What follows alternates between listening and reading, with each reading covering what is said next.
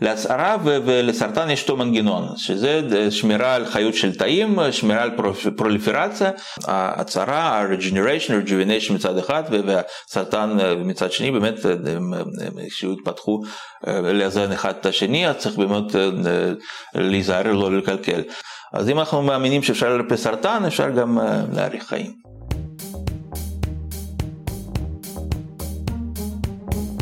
המצב הפוסט-אנושי פודקאסט על טכנולוגיה, תרבות ורוח עם דוקטור כרמל וייסמן.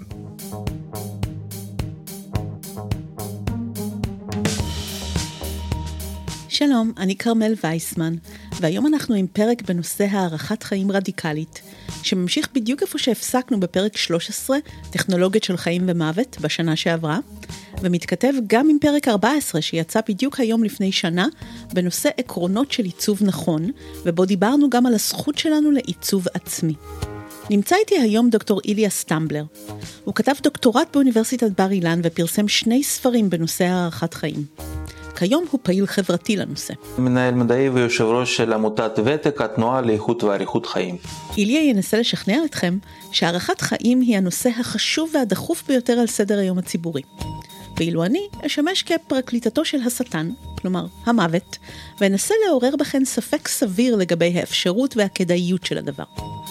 אז בואו נתחיל. All right, uh, lift off and the clock has started.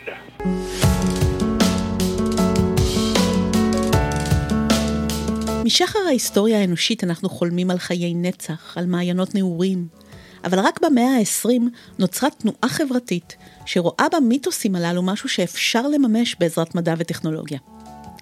דוקטור איליה סטמבלר כתב את הדוקטורט שלו על ההיסטוריה של התנועה הזו. חיפשו את האמצעים להארכת חיים תמיד ממצרים העתיקה ודרך האלכימאים והיגייניסטים במאה ה-18. אפשר לומר שהשלב המדעי יותר התחיל ממש בסוף המאה ה-19, תחילת המאה ה-20, במקביל עם תנועות של, של פין דה סייקל, של אופטימיזם רפואי. אני משייך את זה יותר מכל אלי מצ'ניקוב, חתן פרס, פרס נובל, על גילוי חיסון תאי, Cell Immunity, על זה הוא זכה בפרס נובל. ובסוף חייו הוא עסק במחקר אריכות חיים והזדקנות, בעצם הוא טבע את המושג גרונטולוגיה, חקר הזקנה. על תזונה פרוביוטית שמעתם? כן, זה החיידקים האלה ביוגורט, אבל לא רק. מה שאולי לא ידעתן, זה שהתזונה הזו פותחה לראשונה בראשית המאה ה-20 על ידי אותו מאצ'ניקוב כטכנולוגיה להארכת חיים. הוא בדק את בני מאה בבולגריה וראה שהם שותים יותר יוגורט והוא ראה שהחיידקים הפרוביוטיים הורגים את החיידקים המרעילים, קלוסטרידיה. בקיצור, היה לו תיאוריה שלמה ועל בסיס זה הוא, הוא ייצא את הדיאטה הפרוביוטית. ואנחנו רואים שעד היום אנחנו מדברים על מקרוביום, עכשיו זה תחום מאוד חם בחקר הזדקנות, מייקרוביום, ולא זוכרים ש, שכל זה דובר בדיוק לפני 120 שנה. אבל הזרוע האמפירית של התנועה הייתה הרבה יותר נועזת. וזה היה בימים שבהם עוד לא היה דבר כזה אתיקה רפואית. ניסויים של שרל אדוארד בראון סיקר בסוף המאה ה-19, שהזריק לעצמו מיצויים של בלוטות מין של כלבים וחזירי ים ודיווח ש, שהוא, שזה הצעיר אותו, פשוט המוח שלו עבד יותר טוב והוא יותר נמרץ, הוא אמנם נפטר חמש שנים אחרי זה, אבל אפשר להגיד שזה היה הניסיון הראשון של הצהרה מדעית, דיווח על זה, הוא גם היה ראש האגודה הביולוגית של צרפת, היה גם אחד, אחד האוטוריטות בביולוגיה הצרפתית באותה תקופה, ואפשר להגיד שבאותה תקופה, באותו זמן גם נולדה האנדוקרינולוגיה התרפויטית. מה שאנחנו עכשיו משתמשים בתחליפים הורמונליים, זה, זה התחיל מהניסוי הזה הראשון שלו. אז אי אפשר, שזה, אי אפשר לומר שזה היה לשווא, באמת היה תרומה חשובה מאוד למדע, אבל בתור ניסיון הצהרה זה לא הצליח. אבל אחריו גם באו ניסיונות דומים, דווקא הצהרה באמצעים, באמצעים הורמונליים, כגון השתלה של פיסות בלוטות מין מקופי אדם, כמו אצל סרש וורונוב. ניסויים בווסקטומי, בקשירת תעלות זרע, כמו אצל יוגנשטיינך, היה זרע מאוד חזק אמפירי, שדווקא התמקד באמצעים הורמונליים, והוא נמשך עד היום כל התחליפים ההורמונליים שלוקחים. עכשיו תגיד בעצם, מה זה אומר הצערה, להצעיר את עצמך? איך זה מתבטא, זאת אומרת, כשניסוי מצליח, מה, מה קורה? אתה פתאום, אתה קם בבוקר, אתה נראה בן עשר? מה זה הצלחה בהצערה בימים ההם? שאלה מצוינת, אה, זאת שאלה של מדדים, איך אנחנו בדיוק מודדים את, את ההזדקנות ואיך אנחנו מודדים הצהרה, איך אנחנו דיינו את ההפיכה של ההזדקנות. אנחנו לא יודעים עד היום, עד היום אין לנו מדדים אה, אה, מוסכמים לא לבדוק את ההזדקנות ולא לבדוק את ההצהרה, אבל לפחות אה, מתחושה כללית אפשר, אה, אפשר להרגיש, למשל אדוארד בראון סיקר, ש, שהיה אה, ישיש ותשוש, פתאום לקח את, את הזריקות והרגיש טוב והתחיל לרוץ אחרי הבחורות, וזה גם מה, ש, מה שאנשים אחרים דיווחו אחרי הניסויים האלה. אבל בהחלט בניסויים האלה חשוב מאוד לדעת איך מודדים וגם איך מודדים לטווח רחוק. כי, כי ההשפעות האלה לרוב היו לטווח קצר מאוד ו, ו, ו, ושיפור הרגשה אה, לרוב אה, בא לפני הידרדרות. זה נשמע ממש כמו לקחת סם בעצם. כן, זה סוג של, נכון, זה סוג של, אה, של סם המרצה, אפשר להגיד שזה סוג של סם המרצה, ושאלה היא כמה זמן הוא פועל. הצהרה זה בעצם שיפור של תפקוד, שיפור של תפקוד של בן אדם זקן, אם זה לטווח ארוך אז זו הצהרה אמיתית. אז גם אנדוקרינולוגיה, גם פרוביוטיקה, וגם אירועי דם אגב, התחילו כפרקטיקות של הארכת חיים. כלומר, המחשבה שאם דם צעיר וחדש יזרום בעורקיי, זה יצעיר אותי, וכל האסוציאציות הערפדיות שנלוות לזה. גם היום יש בעולם תחום של bio-hacking, שמי שיש להם את הידע, האומץ ובעיקר הכסף, עושים על עצמם כל מיני ניסויים מדעיים שאין להם בהכרח אישורים אתיים. למשל, ב-2016 הבמאית הישראלית ציפי ברנד עשתה סרט בשם מתים לחיות, שבמסגרתו היא ביקרה את המיליארדר פיטר נייגארד, שחי באי פרטי, מוקף דוגמניות צעירות, כדי לוודא שרמת הטסטוסטרון שלו נשארת גבוהה. זה כנראה מצעיר, והוא מזריק לעצמו תאי גזע שנלקחים מביציות של נשים צעירות. בוא נגיד שממש לא הופתעתי כשבשנה שעברה הוא הורשע באשמת סחר בנשים ועוד כמה עבירות מין בסגנון ג'פרי אפסטין. Nope. Nope. ב-2013 דוקטור אוברי דה גריי ביקר בישראל. הוא גרונטולוג מקיימברידג', מייסד קרן מתושלח, ואולי הדמות הבינלאומית המזוהה ביותר עם הנושא של הארכת חיים היום. הגעתי למפגש גדול שנערך איתו בפסאז' באלנבי, היו שם צוותי צילום טלוויזיות, גם צוות הסרט של ציפי ברנד, ואוברי הבטיח שם לכל הנוכחים שעד שהם יהיו בני 60 כבר יהיו טיפולים לעצירת ההזדקנות. אני לא יודעת בני כמה הוא חשב שהקהל, אבל אני כבר הייתי אחרי 40, ולא התרשמתי שהרכבת הזאת תחכה לי. אוברי הגדיר שבעה תהליכים פנימיים בתאי הגוף שלנו, ששינוי בהם עשוי לעצור את תהליך ההזדקנות ולאפשר לנו חיים של מאות שנים, אולי אלפי. בעצם אוברי ניסה לשנות את השיח ולהגדיר את הזקנה כמחלה שהממסד הרפואי צריך להיאבק בה כמו כל מחלה אחרת. ובאמת זה לא ברור איפה עובר הגבול בין שיפור איכות חיים של זקנים, ריפוי מחלות כמו אלצהיימר ופרקינסון, לבין האטה משמעותית של תהליך ההזדקנות שהיא כבר בגדר מדע בדיוני, כתוצאה מהתערבות באותם מנגנונים בדיוק. באופן אישי אני די נמנע מלחנות זקנה כמחלה, כי, כי, כי למה? זה, זה באמת, זה, זה אמירה סימנטית לגמרי, אפשר לקרוא לזה מחלה, אפשר לקרוא לזה משהו אחר. אני מדבר על זקנה כאתגר רפואי, כבעיה רפואית, משהו שאפשר להתערב בו אה, באמצעים רפואיים, משהו שאפשר להקל עליו, אה, לשפר את הבריאות של אנשים מבוגרים, אולי אה, בצורה כזאת השיח הזה יותר מתקבל, אין פה ניסים, אין פה, את יודעת, רוחות רפאים, זה פשוט תהליך פיזי כמו כל, כל תהליך פיזי אחר. אגב, גם אוברי עכשיו מדבר על, בעיקר על בריאות והערכת תוחלת חיים בריאים, הוא כבר לא, לא כך חולמני כמו שהוא היה אז. זה לא אפשרי ממש, הערכת חיים רדיקלית לא אפשרית היום, שלא יאשימו אותי בחלומות שווא, היא יותר אפשרית, והיא תהיה יותר אפשרית אה, ככל שהמדע והטכנולוגיה יתפתחו יותר. לתנועה להארכת חיים רדיקלית יש גם זרוע חברתית, שעוסקת בגיוס תמיכה לרעיון הארכת החיים ומסנגרת על הערך הזה. יש איזו הנחה שכולם היו רוצים לחיות לנצח, או לפחות לחיות ממש הרבה, אם רק היה אפשר. אבל אם זה היה נכון, לא היה צורך בתנועה חברתית לשכנע אותנו להשקיע בזה. הטיעון הראשוני אולי נגד הארכת חיים רדיקלית מגיע מעולמות הדת. הדבר הזה הרי נתפס כהיבריס, זה חוטא לרצון האל.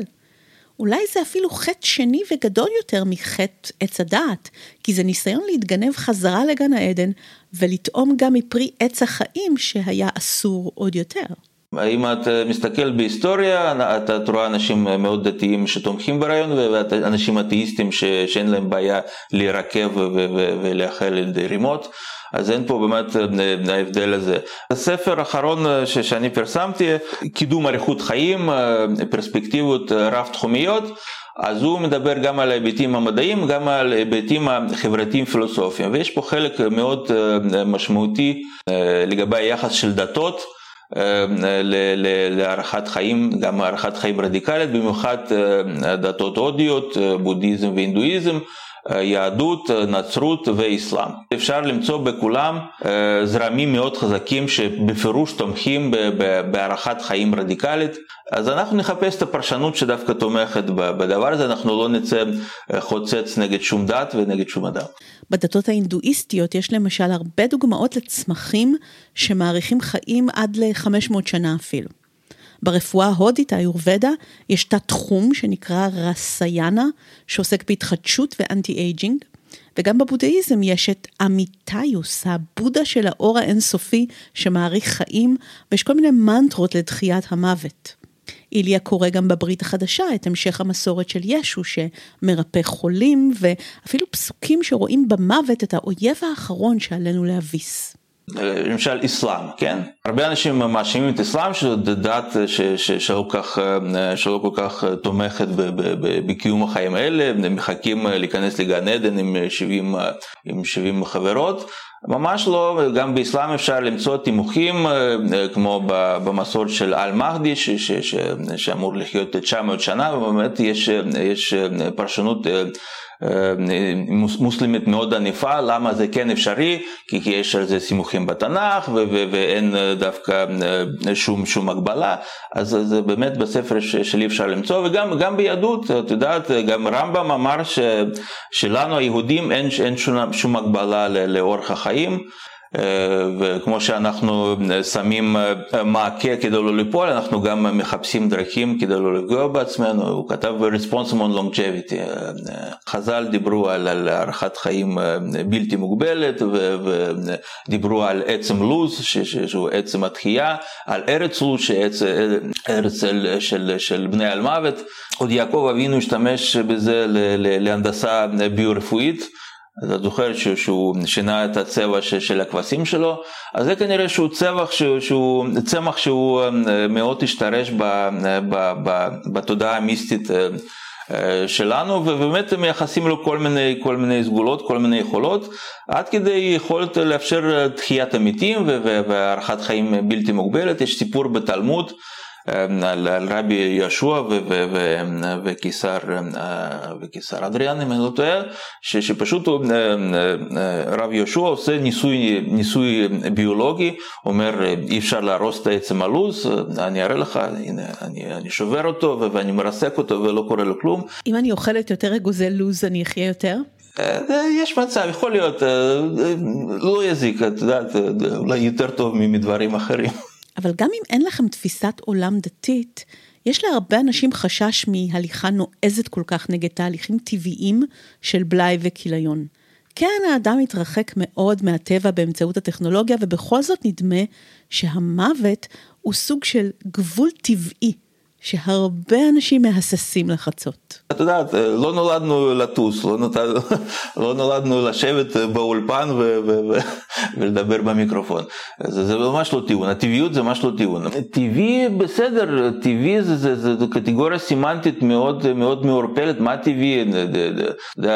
קורונה זה, זה גם אולי, כן, אולי בחלקה טבעי, וכל המחלות הזיהומיות זה טבעי, ולשבור את הראש בקיר זה דבר טבעי, הכל טבעי, אנחנו אנחנו חיים בטבע, כל, מה שקורה זה, זה, זה דבר טבעי, זה אומר שאנחנו צריכים להתנגד לנזקים, לא צריכים איכשהו לפעול כדי למנוע מוות. יש משהו מפחיד ולא טבעי בלא למות. ועל זה דיברנו גם בפרק הקודם עם הזומבי והערפדים. לנצח את הזקנה באופן טוטאלי זה בהחלט יכולה להיות שאיפה, אנחנו מבינים, גם אנחנו התומכים של הרעיון מבינים שזה לא אפשרי כרגע. מה שאנחנו מדברים כרגע באופן מעשי, להאריך תוחלת חיים בריאים, קצת לעכב את תהליך ההזדקנות, הלוואי ונהיה חכמים מספיק אה, בתקופה הנראית לעין להאריך חיים בריאים בשנה אחת, בשנתיים. אז עשינו הרבה מאוד אה, למערכת הבריאות, אה, לעצמנו, לקרובים שלנו. לחלום אפשר לחלום, כמו שאנשים פעם חלמו לטוס ולהגיע לחלל, אז פתאום עם התפתחות מדע וטכנולוגיה החלומות מתחילים להתגשם. ואולי גם פה זה יקרה, אנחנו ממש לא שם. אז אנשים שלא יפחדו, עוד יהיה להם הזדמנות למות ממחלות זקנה. הפילוסוף הטרנס-הומניסט מקס מור המציא בשנות ה-80 את המושג אקסטרופיה כהפך מאנטרופיה. האנטרופיה היא הכוח המפרק, התוהו ובוהו, המוות של כל צורה של סדר. אז היכולת של מערכת להיאבק באנטרופיה הזאת, כלומר להשתנות, להתרחב, להתגמש, להתפתח כדי לשרוד, נקראת אקסטרופיה. כבר בשנות ה-80 פעלה בסיליקון וואלי תנועה של אקסטרופים שדיברו על הארכת חיים רדיקלית, ומקס מור שהנהיג אותם, כתב גם מכתב פומבי לאימא טבע. במכתב הזה הוא מודה לאימא טבע שהביאה אותנו עד הלום, אבל גם גוער בה, שהיא בנתה אותנו פגיעים ומוגבלים כל כך. היא שכחה לתת לנו את הוראות ההפעלה של עצמנו, ובמאה השנה האחרונות נראה שהיא איבדה עניין באבולוציה שלנו. כך הוא כתב. משם הוא מכריז על צעדי העצמאות שלנו כמין. אנחנו לוקחים את עצמנו בידיים, אנחנו מחזקים את עצמנו באמצעות מדע וטכנולוגיה. עכשיו, לחשוב שכל מה שטבעי זה בהכרח טוב, זה מה שנקרא הכשל הנטורליסטי. הטבע הרי גם יכול להיות רוצח אכזר, או אדיש לחלוטין לגורלנו. ואם רצינו לחיות חיים טבעיים, נראה לי שהרכבת הזאת עזבה את התחנה לפני כמה עשרות אלפי שנים. אז באמת, למה פתאום לעצור דווקא מול המוות בעצם? אני לא חושב שיש איזושהי סתירה בין שאיפות רדיקליות ושאיפות אה, בוא נגיד פחות רדיקליות. אנחנו מבינים שברמה התיאורטית, ברמת האפשרות בוא נגיד הכללית, זה אפשרי. אין שום חוק טבע שמגביל את אורח החיים שלנו, אז זה אפשרי. אבל אנחנו גם צריכים להיות ריאליים ולהבין שהאמצעים הטכנולוגיים שלנו עוד לא מאפשרים ממש אה, אפילו, אפילו להאריך באופן עקבי את תוחלת החיים. המוות נחשב הגבול של האנושי. הנס יונס אמר את זה כאילו. אם אנחנו עוברים את הגבול הזה, אולי אנחנו לא בני אדם יותר. תראי, אה, אני דווקא חושב ש, שהניסיון הזה אה, להתמודד עם, אה, עם האתגרים, הניסיון למנוע את המוות, הניסיון לפתח טכנולוגיות, לפתח רפואה, זה דווקא הכי אנושי ש, שמאפיין אותנו. זה מה שעשה אותנו לבני אנוש.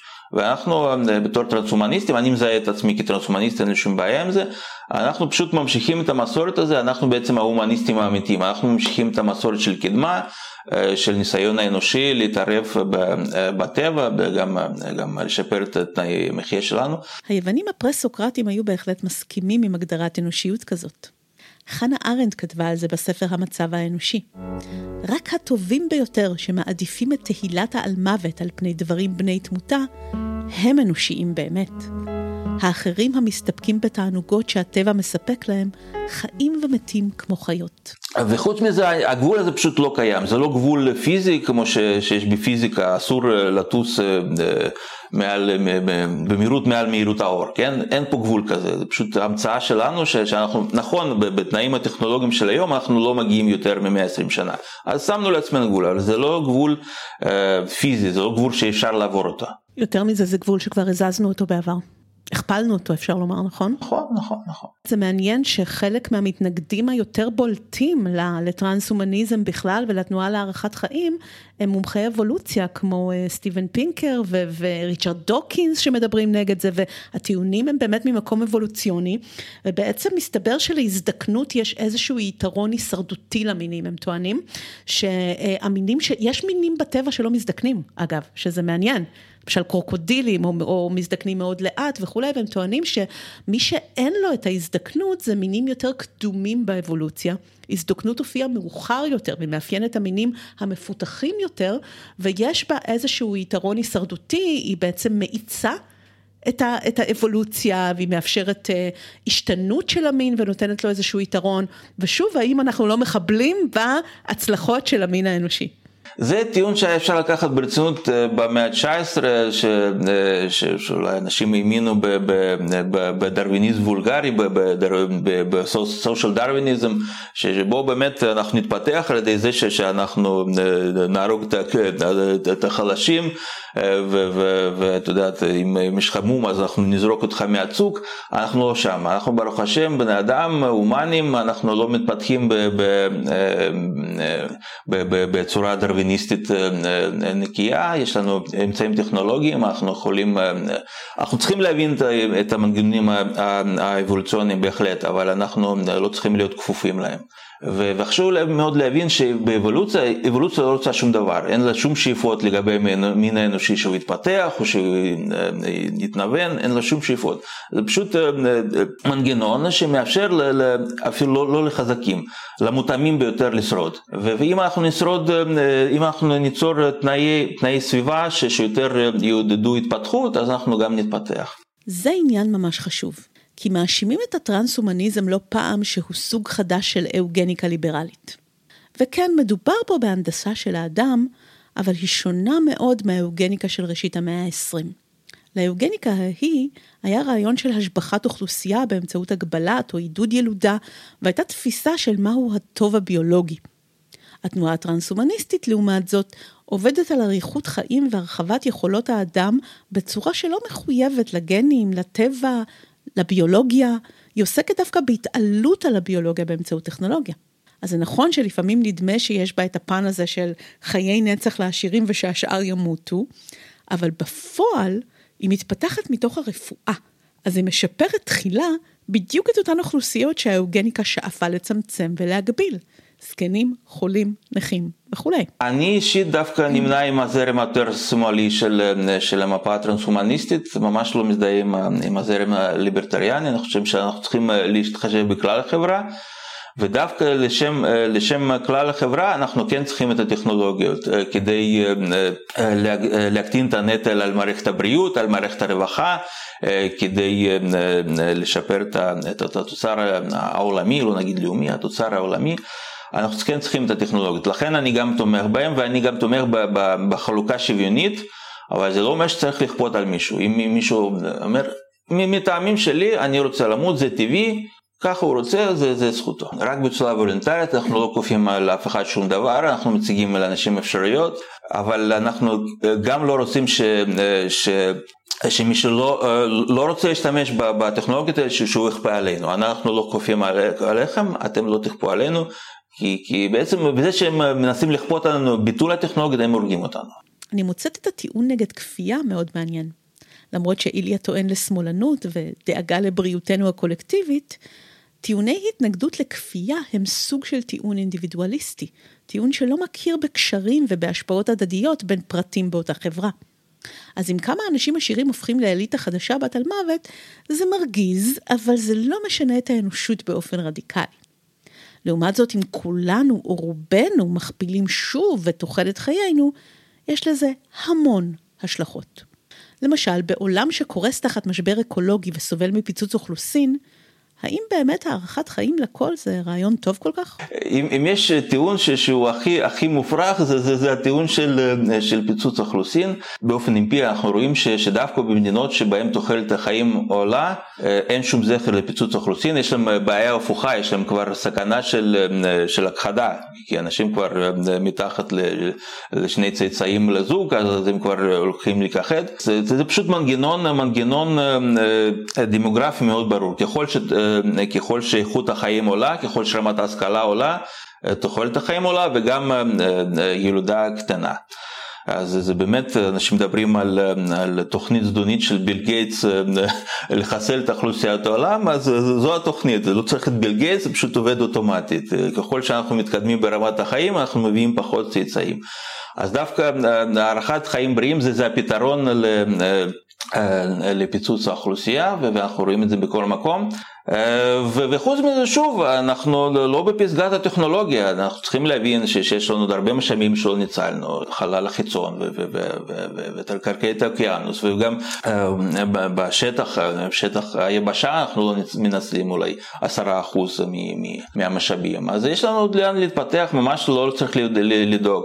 עוד בשנות ה-60 עשו חישוב שבאמצעים הטכנולוגיים של אז, באמצעים החקלאיים של אז, היה אפשר להכיל טריליונים של אנשים.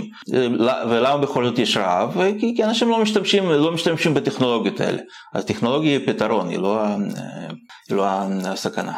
אפשר להתווכח על כמה משאבים עוד יאפשרו לנו לנצל אותם באדמה הזו, וכמה פשוט זה יהיה באמת לצאת לחלל. אבל יש כאן משהו יותר מעניין במיידי. משהו שרואים אותו כבר חזק מאוד בארצות כמו יפן. כשיש אריכות ימים, יש פחות ילודה.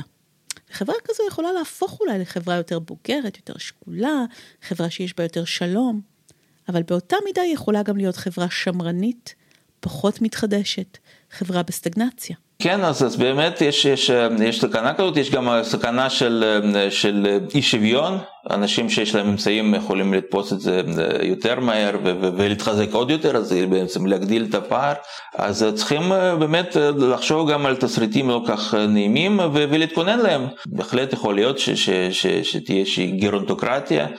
ש, שפתאום תשתלט על, על, על, על, כל, על כל השיח, כמו שקרה בכמה מדינות בעבר. רגע, רגע, איפה בעולם כבר היה לנו מצב של גרונטוקרטיה? אוטוקרטיה של זקנים. במדינה ש, שאני נולדתי בה, בברית המועצות, אה, היה שם שלטון של, אה, אתה יודע, פוליטבירו, מה שנקרא ברוסית, אה, ש, שמורכב, היה מורכב בתקופה של ברז'נב, שהיה מורכב מאנשים בני 75-80, ודווקא בתקופה הזאת הם בעצם, אולי בהשראתם בנו תוכנית כלל, כלל ארצית למצוא דרכים להתערב בתהליך ההזדקנות. תוכנית הארכת חיים, כללה 80 מכוני מחקר, ובאמת רצו להתערב עד 2010, היו רוצים לנצח את הזקנה. גם אפשר למצוא בספר שלי כל, כל הסימוכים.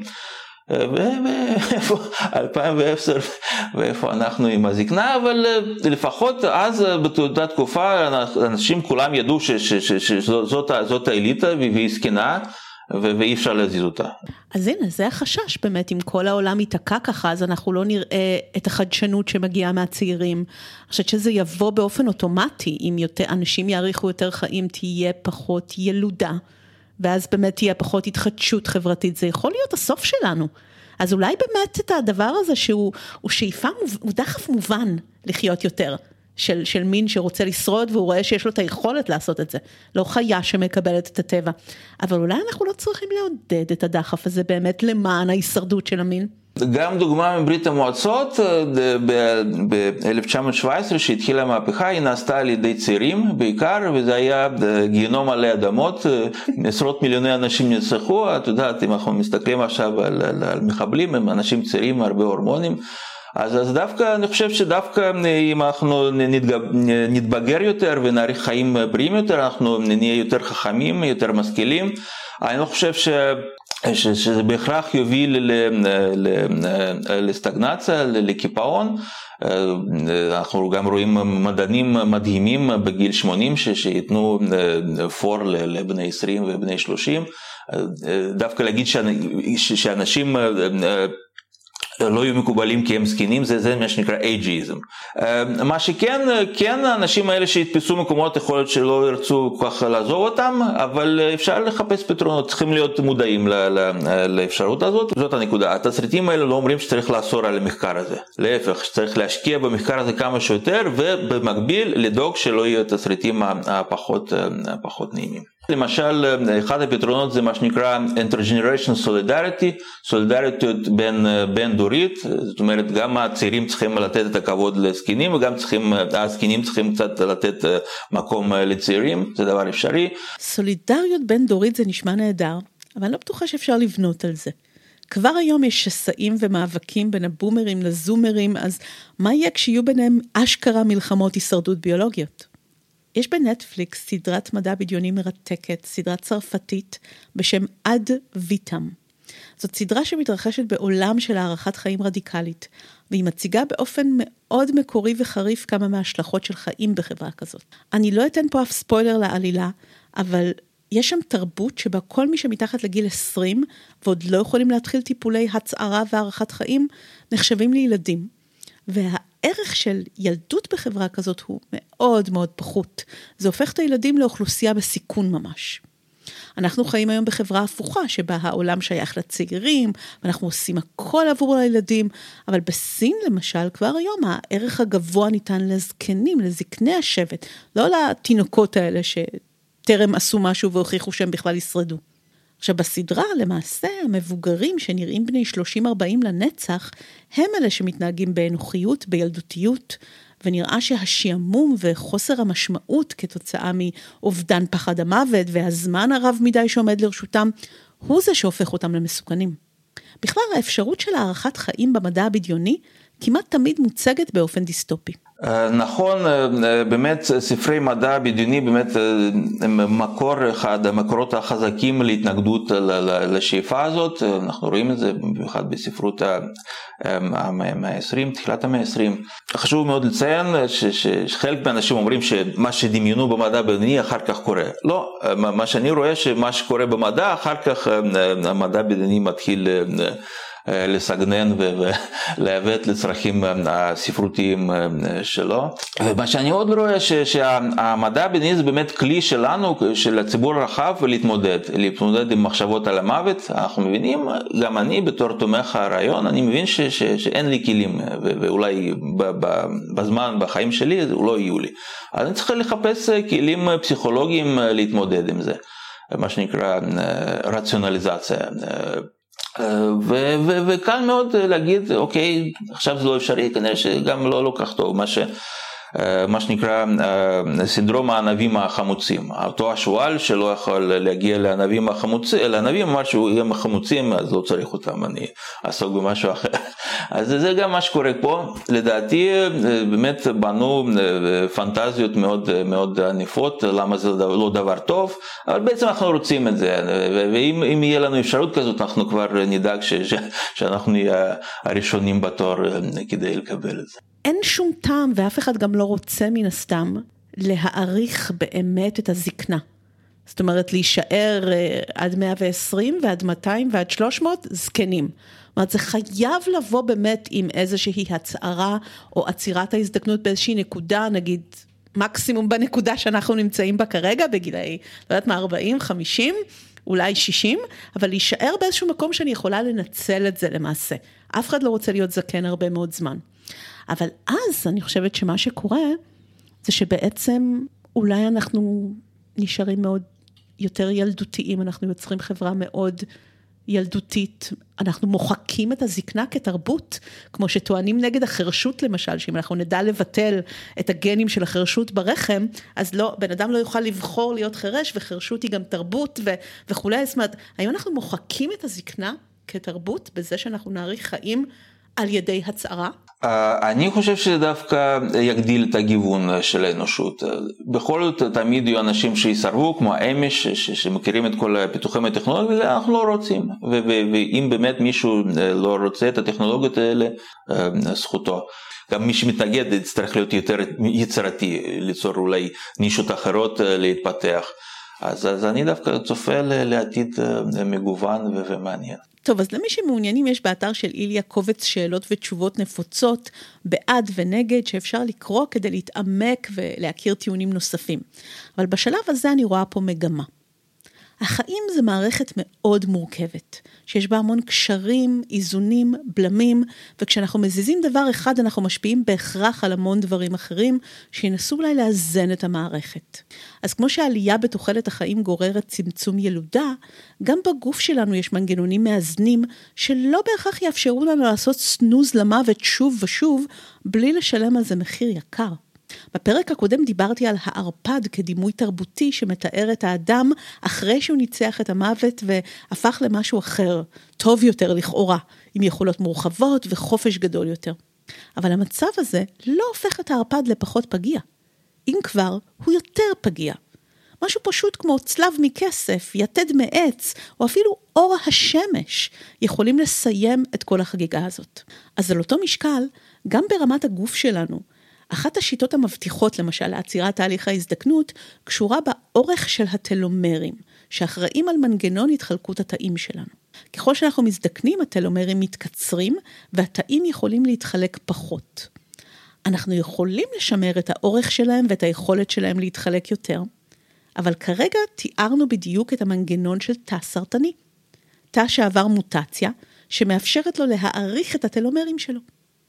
אז הסרטן הוא הצלב מכסף, או היתד מעץ, הוא הדבר הזה שיהרוג אותנו בסבירות גבוהה בהרבה, אם לא נזדקן, או לפחות ידאג שנאריך חיים בסבל במצב סיעודי, כן? כן, כן התפתחנו באופן אבולוציוני, לעתים לסביבה מסוימת, ויש לנו באמת כל מיני מנגנוני איזון בגוף. ואם אתה מנסה לשפר משהו או לשנות משהו, יכול להיות שאתה תפגע במקום אחר שאפילו לא חשבת. אז צריכים להיות אה, זהירים פשוט מאוד, אה, כמו שאנחנו זהירים בכל תרופה, אנחנו, אנחנו עושים מחקר מעמיק, אנחנו עושים הרבה מאוד ניסויים קליניים ובסופו של דבר עושים לאנשים זריקה, אז, אז כן להיות זהירים וכן לחשוב על תופעות לוואי. להצהרה ולסרטן יש אותו מנגנון, שזה אה, שמירה על חיות של תאים, שמירה על פרוליפרציה, אז לכן צריך מאוד להיזהר שבאמת זה, זה לא יהפוך לסרטני באיזושהי צורה. ההצהרה, ה-regeneration, rejuvenation מצד אחד והסרטן מצד מצד שני באמת כשהוא התפתחו אה, לאזן אחד את השני אז צריך באמת אה, להיזהר לא לקלקל. אבל צריכים להיות מודעים, אפשר גם, גם לטפל בסרטן וגם אה, לעודד regeneration, לעודד שיקום והצהרה. אנשים משום מה גם כן משהו מאוד מעניין בפסיכולוגיה האנושית, אנשים כן מאמינים שאפשר ל, ל, לרפא סרטן, אבל לא מאמינים שאפשר לעודד רגנרציה והליך חיים. זה, זה, זה תהליכים ממש מאותו סדר גודל, ואפילו קשורים זה בזה באופן הדוק. אז אם אנחנו מאמינים שאפשר לרפא סרטן, אפשר גם אה, להאריך חיים. אז זה באמת עניין של גישה ואידיאולוגיה, אם אתם אופטימיים או פסימיים לגבי הנושא הזה, ואפשר להוריד את שני הספרים של איליה בפורמט דיגיטלי באתר שלו ולקרוא על זה עוד, יש לכם לינק מהתמלול. לפני כעשור, איליה השתתף יחד עם אומנים ואנשי הגות אחרים והחבר'ה של הווה לאבא בהפגנה נגד המוות שהתקיימה בבית הקברות טרומפלדור בתל אביב. ועניין אותי לשאול אותו, מדוע בעולם הזה שלא חסרות בו אג'נדות דחופות ונושאים בוערים, הוא בחר דווקא במאבק הדון קישוטי הזה, בכוח הטבע הזה, באנטרופיה של המוות. למה זה הדבר הראשון על סדר היום? בוא בוא נלך לפי, לפי הפרופורציות. עכשיו בעולם המערבי שלנו הסיכוי שלנו למות ממחלות זקנה הוא 90 אחוז, אז צריך להפנות 90 אחוז מהמאמץ לבעיה הזאת, זה פשוט בעיה, בעיה בריאותית הכי גדולה בעולם.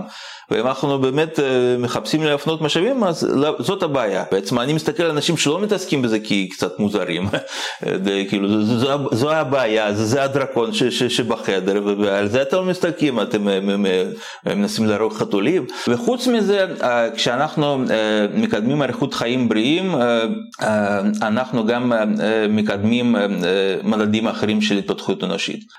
את יודעת יש את האינדקס ג'יני שהוא מורכב מאריכות חיים מרמת ההשכלה והרמה הכלכלית. אז בעצם כשאני מקדם אריכות חיים בריאים, אני מנסה לקדם את, את, את כל ההתפתחות האנושית. כל המדדים של, של קדמה. הכל בידינו, אנחנו עכשיו רואים ירידה בתוחלת החיים בכל העולם. ואנחנו רואים עכשיו הקורונה בעיקר פוגעת באנשים קשישים, זה חשוב מאוד לציין, ואם אנחנו באמת רוצים להתמודד גם עם הקורונה, אנחנו צריכים להתערב בתהליך הזדקנות אה, כדי אה, למנוע את גורם הסיכון העיקרי אה, לתחלואה ולתמותה ואנשים משום מה לא קולטים את זה אז אם כבר כולם מפחדים מהקורונה אז תפחדו מגורם הסיכון העיקרי לקורונה. אתה מפחד למות? לא אני מתמודד אני מבין שבאמצעים הטכנולוגיים של, של, של, של היום כנראה שלא תהיה לי ברירה, אבל אני אנסה להילחם עד הסוף, מה, מה שנספיק. אם, אם נצליח להאריך ב-10-20 שנה, אז, אז גם כן עשינו משהו. איליה, אוברי וכל הטרנס-הומניסטים האחרים מספרים לנו שהמוות לא חייב להיות חלק מהחיים. אבל ככל שאני רואה כמה מטושטש הגבול בין קטגוריות כמו חיים ומוות, אני משתכנעת שהן שני צדדים של אותה מטבע, ולכן הן בלתי ניתנות להפרדה. בפרק 7, פרופסור יוסף אגסי הציע לנו עיקרון אתי של דרך אמצע, הליכה זהירה על חבל דק, כשבכל מקרה לגופו נצטרך לשאול את עצמנו, איפה הבלם? איפה עובר הגבול כאן? גם איליה זהיר יחסית לחבריו בתנועה הטרנס-הומניסטית. נראה לי שהוא מסכים שאנחנו הולכים על חבל דק, אבל נראה לי גם שהוא בטוח שאפשר למתוח עוד את החבל לצד של החיים. אני רואה הרבה יותר חזק את מנגנוני האיזון בפעולה. איך כבר הכפלנו את תוחלת החיים שלנו ועכשיו תופעות אחרות כמו אקלים, קורונה, סרטן, מכרסמות בהישג שלנו כצעד מאזן. מה שכן, בוויכוח של מה הופך אותנו לאנושיים, נוכחות המוות בחיינו או דווקא הניסיון לדחוק אותו, אני נוטה להסכים עם הפרסוקרטים ועם איליה, שאולי הטרנס-הומניזם הוא באמת ההומניזם האמיתי, וחלק מהגדרת האנושי זה לנסות לחצות את גבול האנושי. אבל המשמעות היא שעם כל הצלחה בדחיקת הגבול הזה, אנחנו מוצאים את עצמנו במרחב הפוסט-אנושי. ואולי בדיוק כמו שתואר במיתוס גן העדן, או כפי שחוששים גם דוקינס ופינקר, חציית הסף הזה לא תוביל את המין האנושי לשגשוג, אלא דווקא לכליה. אולי כבר עברנו את הגבול ואנחנו על מסלול ההכחדה? ואם לא, עד איפה אפשר לדחוף אותו באופן שעדיין ישתלם לנו? אלו שאלות גדולות, אבל ברמת האינדיבידואל, אולי תוכלו להרוויח עוד כמה שנים בעזרת הרבה יוגורט ואגוזי לוז. ולתמוך במחקר הזדקנות ואריכות חיים בריאים, הכי חשוב. זה הסיכוי שלך. עד כאן להפעם. נשתמע בעוד שבועיים כבר בעתיד, ב-2022. בינתיים אני אשמח אם תדרגו את הפודקאסט באפל פודקאסט, תכתבו איזה ריוויו מילולי, או סתם תמליצו עליו לכל מי שעשוי או עשויה להתעניין בו. שנה אזרחית טובה לכולכם.